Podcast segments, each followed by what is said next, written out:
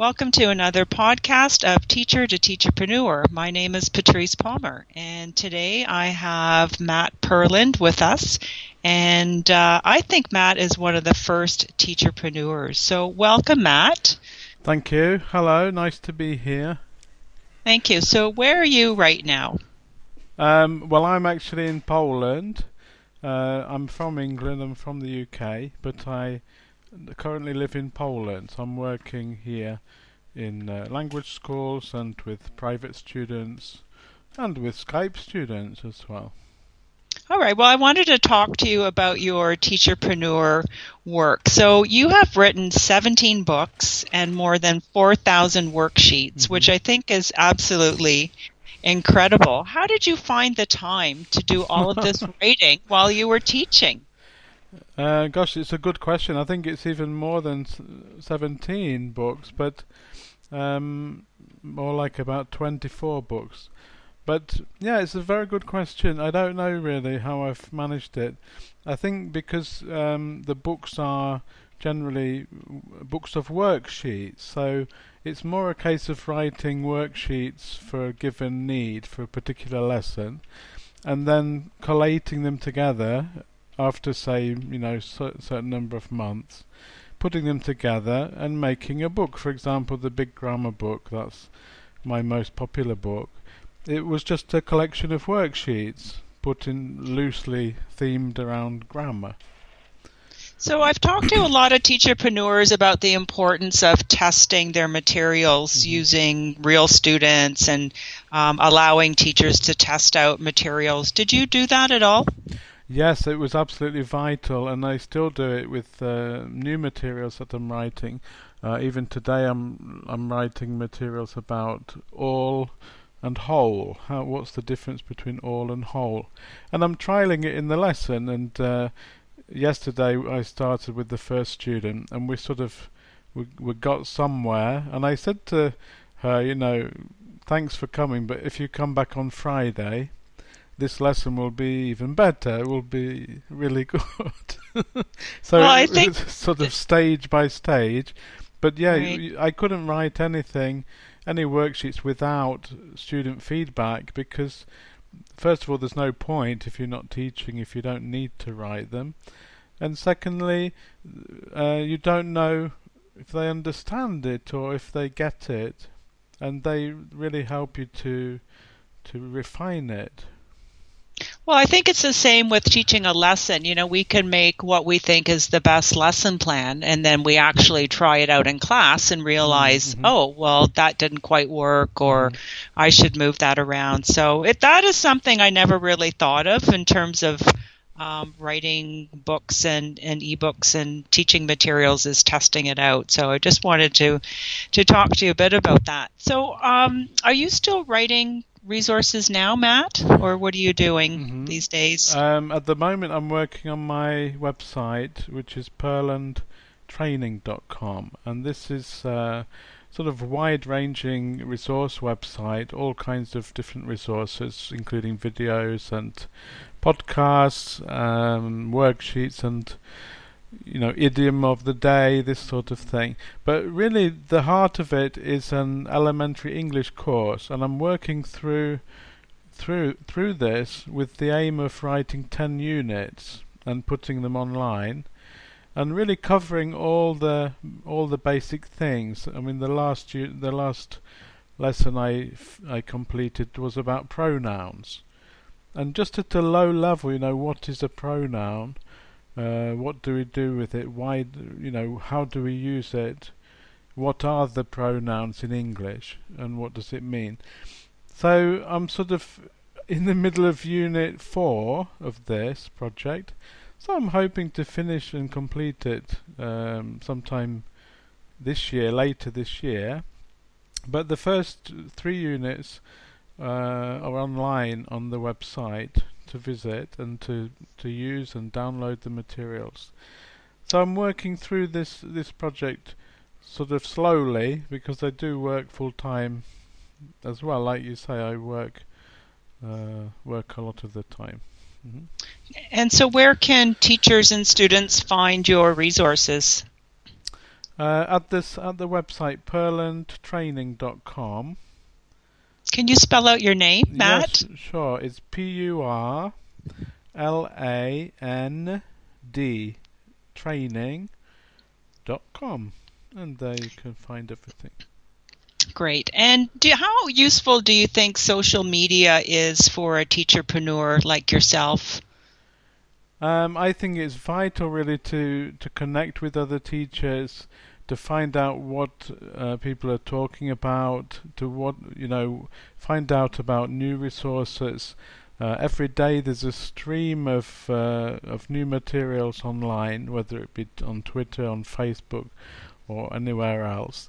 And um, I often find things, useful things, like a picture which maybe is a chart of something describing a point of grammar or vocabulary or or idioms. We can get into conversations with other teachers, uh, find out about their lives, ask them questions. You know, if you're a new teacher, then you can go online, ask somebody. You know, I'm happy for people to contact me on Twitter and just say, but but, but what should I do in this teaching situation, or what's what's what what is this grammar point about? So I think it helps you feel less isolated. You know, many people teach EFL in uh, in strange places or distant, far away places, and we can be connected to our homeland, to our our country. Well, and also connecting teachers. So that's how we met. Um, yeah, we live absolutely. in two different mm-hmm. uh, countries, and, and probably our paths would never have crossed. So um, yeah. I think it's it's a really good way to reach out and connect with other people who are doing uh, similar kinds of, of teaching online. As you can say, as you say, it can be a bit isolating.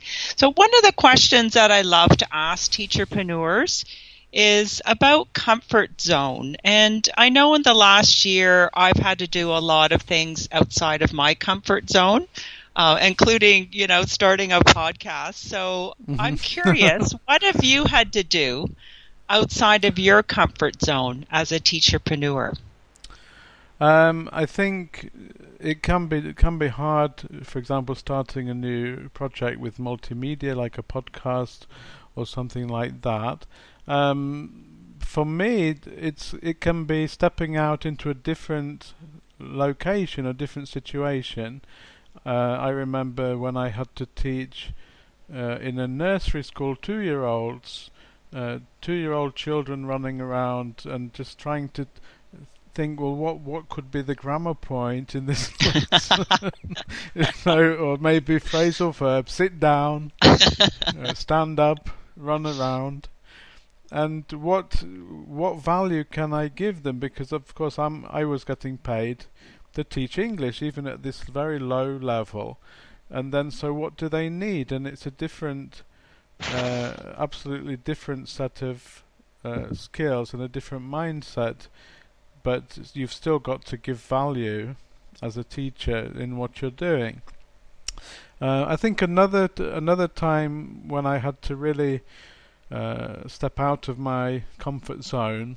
You know, comfort zone is when you're doing something you're comfortable with, you know what you're doing, you know what to do, you control the situation. But another time was when I got a job in a Polish uh, high school, which is called Lyceum. And there I was faced with, you know, 20 or 25 teenagers. So from the other, from one end, of the scale from the tiny ones to the teenagers and they're not happy to be at school. They're not not very excited. They're not uh, running around like the little ones. But they're more sitting glumly you know staring at their books or staring at the floor.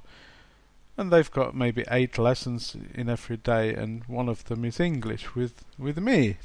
And how to engage them how to make it interesting by while still following the syllabus. So this was a bit of a challenge at times, but really good, really good experience, which I enjoyed very very much. And I think, you know, you give some good examples. Um, teachers often uh, underestimate their skills that they have developed mm. in the hmm. classroom. And so in a TESOL at a TESOL conference recently, I presented Teacher to Teacherpreneur, and a teacher introduced herself as I'm just an ESL teacher. Oh. and uh, we did a, an activity where we brainstormed transferable skills, and we've come up with a list of about 50. So, what skills did you gain from classroom teaching that have allowed you to excel as a teacherpreneur? Um, I think it's uh, by doing it just week in, week out for years. I mean, I've been teaching English for about 14 years in all kinds of different situations, not just EFL in the UK with college students, with asylum seekers, you know, sitting around the table with 40 people in the class, all of them uh, refugees or asylum seekers from Afghanistan. And uh, it's just keeping hold of the the point. What point are you trying to teach? What do you want to get across? Today in my lessons, in each lesson it was the same. What's the difference between all and whole? How can we say, when do we say all and when do we say all the? What's the difference between this? Very subtle point. Um, and in this case, I've been exploring it with the students. I haven't finished the materials, and I haven't got it right exactly. But it's just looking at it. What is it? Uh, what do you want them to know by the end of the lesson? And each time today, I, at the end, I ask them. I ask them, you know, what do you think that helped? Is it clear enough? Oh yes, I didn't know that. And this is our, our sort of manna from heaven, isn't it? This phrase. Mm-hmm. I didn't know that. Yes, it's a wonderful phrase well, to hear. You know. yes. Great. So my last question, Matt, um, has to do with fear and doubt. So mm. it, it, it, relates a little bit to comfort zone, but um, sometimes um, teachers tell me, well, I don't have a shortage of ideas, but it's just I don't want to put myself out there. Mm-hmm. So, for, you know, we talked about the 24 books you've written and, and all the worksheets and everything you've accomplished in the last 14 years. What advice would you give to a teacher who's considering putting themselves out there in terms of writing a, a book, a mm-hmm. resource, mm-hmm. uh, providing a an online teaching service? I think it would be try to get the support of your line manager, try to, or your your manager, the owner of the school, whoever it is that's above you. Try to get their support and rope them in to help you. Um, I think that is vital. When I started out writing worksheets, um, I had re- a really supportive line manager in Derby, uh, Helen, and she she really encouraged me when I produced my first book, you know, I had it printed, ten copies printed at the local printers. And she said, Oh, we'll buy one. We'll buy one. And I think she paid on behalf of the company about £25 for one copy of my book. And imagine how uh, it made me feel. But she didn't have to do it. So try to get the the encouragement of others. If not your manager, then somebody else around you. Maybe you can team up with somebody. I would say in English that you can never exhaust the subject. There's always treasure, even searching for the the meaning of all and whole. It, mm-hmm. It's fascinating for me. It's fascinating, and I. Uh, I'm excited to do the lesson tomorrow, maybe four times, a similar kind of lesson with different with different people. But that that's exciting for me. What about modal verbs? What are they? What do they do? When do we use them? What examples? So you you need enthusiasm. Don't just read the books that you're given, but yeah, think about your resources. What can you do? And this is where I would uh, encourage people with the biggest advice is uh, put down the course book and think about you be the teacher, you be the book, you do the grammar point, you learn it, understand it first, and then let the students work and produce in the class, uh, produce speaking, uh, role plays, dialogues, um, dramas, whatever. But let the students produce the the material and then do the book for homework.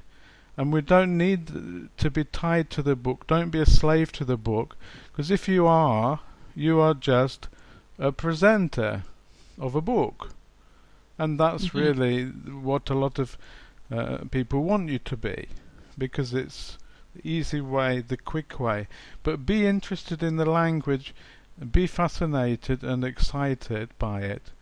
Um, because if you're not, you know, this is your business. If you're not, then maybe it's not the right business for you.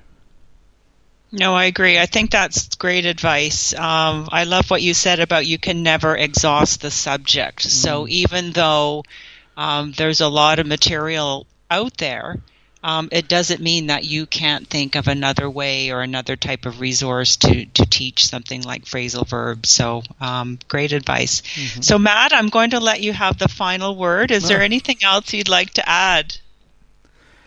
Um, no, I'd just like to thank you for having me on the podcast. It's really nice uh, to be here. It's nice to share some ideas.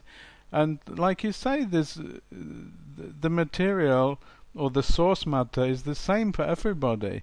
But how you how you describe phrasal verbs, how you describe modal verbs or all and whole, how you what you give to it will be totally unique, and nobody uh, has got a monopoly on the English language. Not any university, not any school or big chain of schools.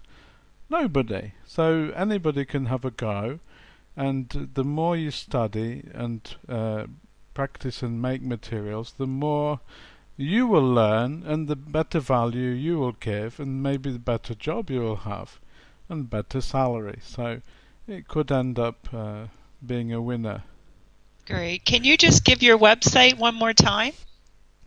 Yes, of course. It's Purland, P U R L A N D, training.com. Purlandtraining.com.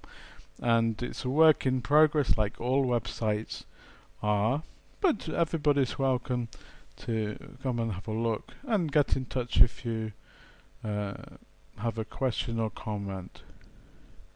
Great, thank you. I've been talking to Matt Purland in Poland. Matt is one of the first teacherpreneurs. I thank you for listening. Bye for now.